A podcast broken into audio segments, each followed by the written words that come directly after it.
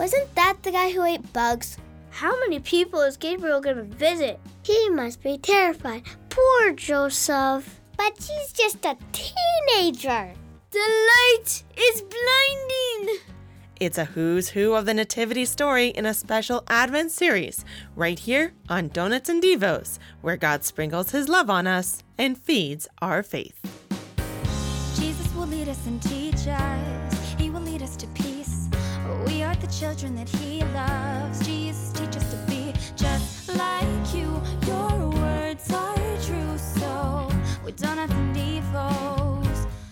Lead us to peace. We don't have to devos. We don't have to devos. We don't have to devos.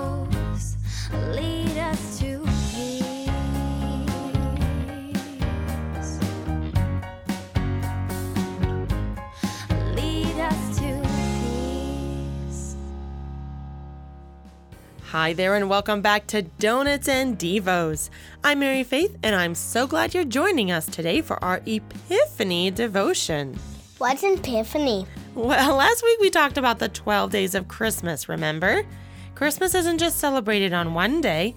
The church observes 12 days of Christmas, and the day after the 12th day, January 6th, is when the very short church season of Epiphany begins.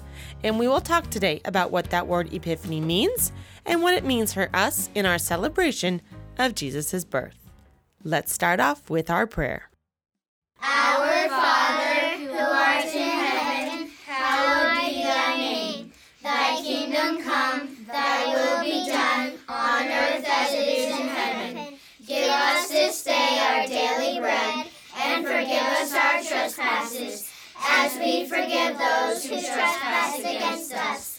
And lead us not into temptation, but deliver us from evil.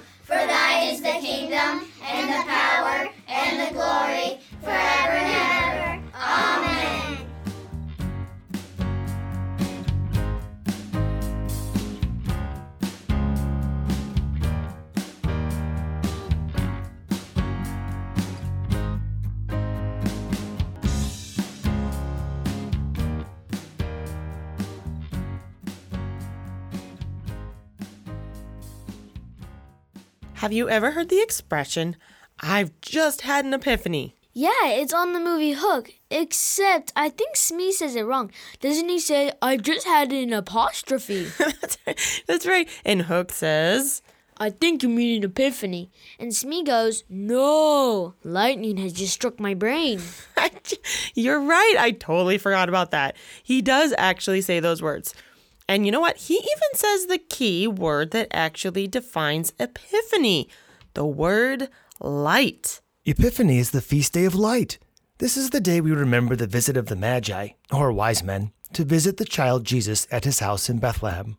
And how did the wise men even know about Jesus? The star appeared in the sky. The light of the star proclaimed to the world that a king had been born, and he was God of God, light of light, very God of very God. And that is what's most significant about this event the idea that the Christ who was born in Bethlehem is recognized by the world as God. When Jesus was born, only a few recognized him and knew him to be the Savior. These were Mary, Joseph, and the shepherds whom the angels sang to. That Christ became man needed no proof.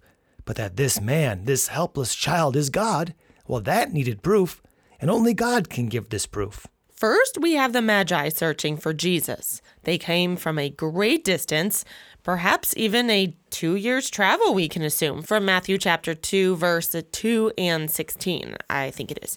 They came in order to worship the child born, the King of the Jews, and give him those precious gifts. Gold, frankincense, and myrrh. And even those gifts confess Jesus to be the King and Lord. Exactly.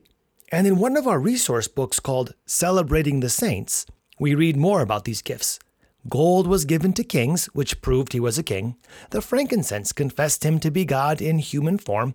And the myrrh, which was commonly used when someone died, refers to his death, the sacrifice he made for us. I just think that's so cool. These weren't meaningless gifts. In fact, quite the opposite for these wise men to give to Jesus. And these wise men were not Jews, they were Gentiles.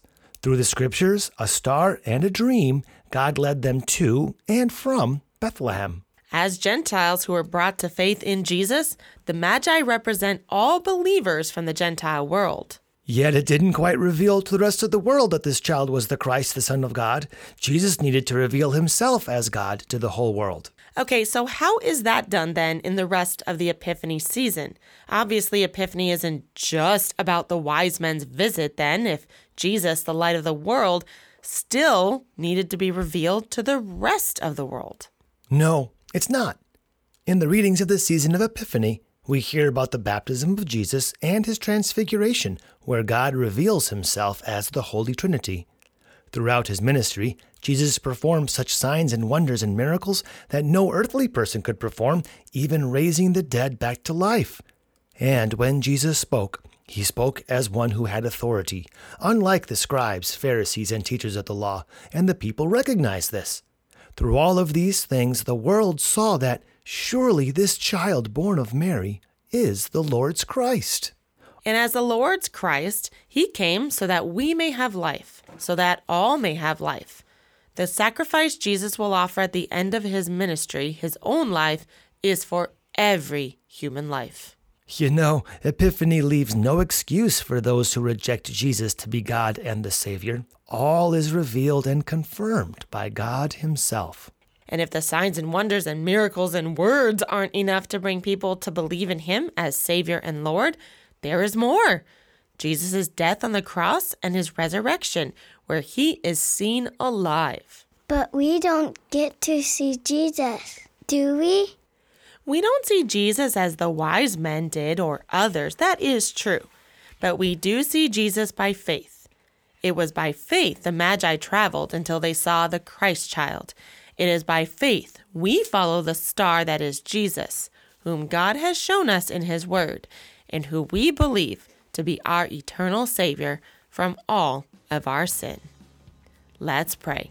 Dear Heavenly Father, Dear Heavenly Father, thank you for showing us thank you for showing us that Jesus is your Son that Jesus is your Son and King of all kings. And King of all kings. Let us see his light Let us see his light that shines brighter than any star that shines brighter than any star and offers us forgiveness and offers us forgiveness and his eternal love. and his eternal love. In Jesus' name we pray. In Jesus' name we pray. Amen. In Jesus' name we pray. Amen.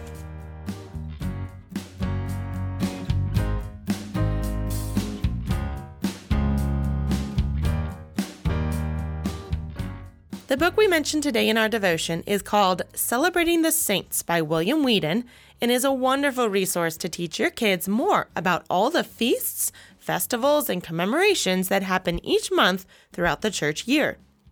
This book would be a great way for kids to learn more about past saints, people of the Bible, and church history. We'll have a link on our website in this week's devotion for you to check it out. Thank you so much for joining us today, and I want to make sure you know all about our next devotion. You will not want to miss next week's special 100th episode celebration as we feature a kid Q&A session with the kids of Donuts and Devos and Pastor Glaze. You can email us your child's questions about God, the Bible, and really anything faith related, and Pastor Glaze and I will try to answer them, but not after we give the kids a shot at answering them first. So try to stump the pastor with those questions, kids. Questions can be emailed to donutsanddevos4kids at gmail.com, or you can send them in the comments of our related post on our Facebook page, Donuts and Devos. We want to thank our recent supporters so very much for going to buymeacoffee.com forward slash donuts and devos and supporting us in our wish list and in buying us some coffees. With your generous donations, we are able to purchase those much needed mics that our kids need in order to do our devotions here in our tiny little studio. And we look forward to purchasing the interface and a few more much needed items that will make our content and hopefully our devotions just that much better for you, your family, your church, and all our listeners. Thank you for your support. I'm Mary Faith, and you've been listening to Donuts and Devos, where we connect kids to Christ and fill them with joy and Jesus' peace. Bye, kids. See you next time.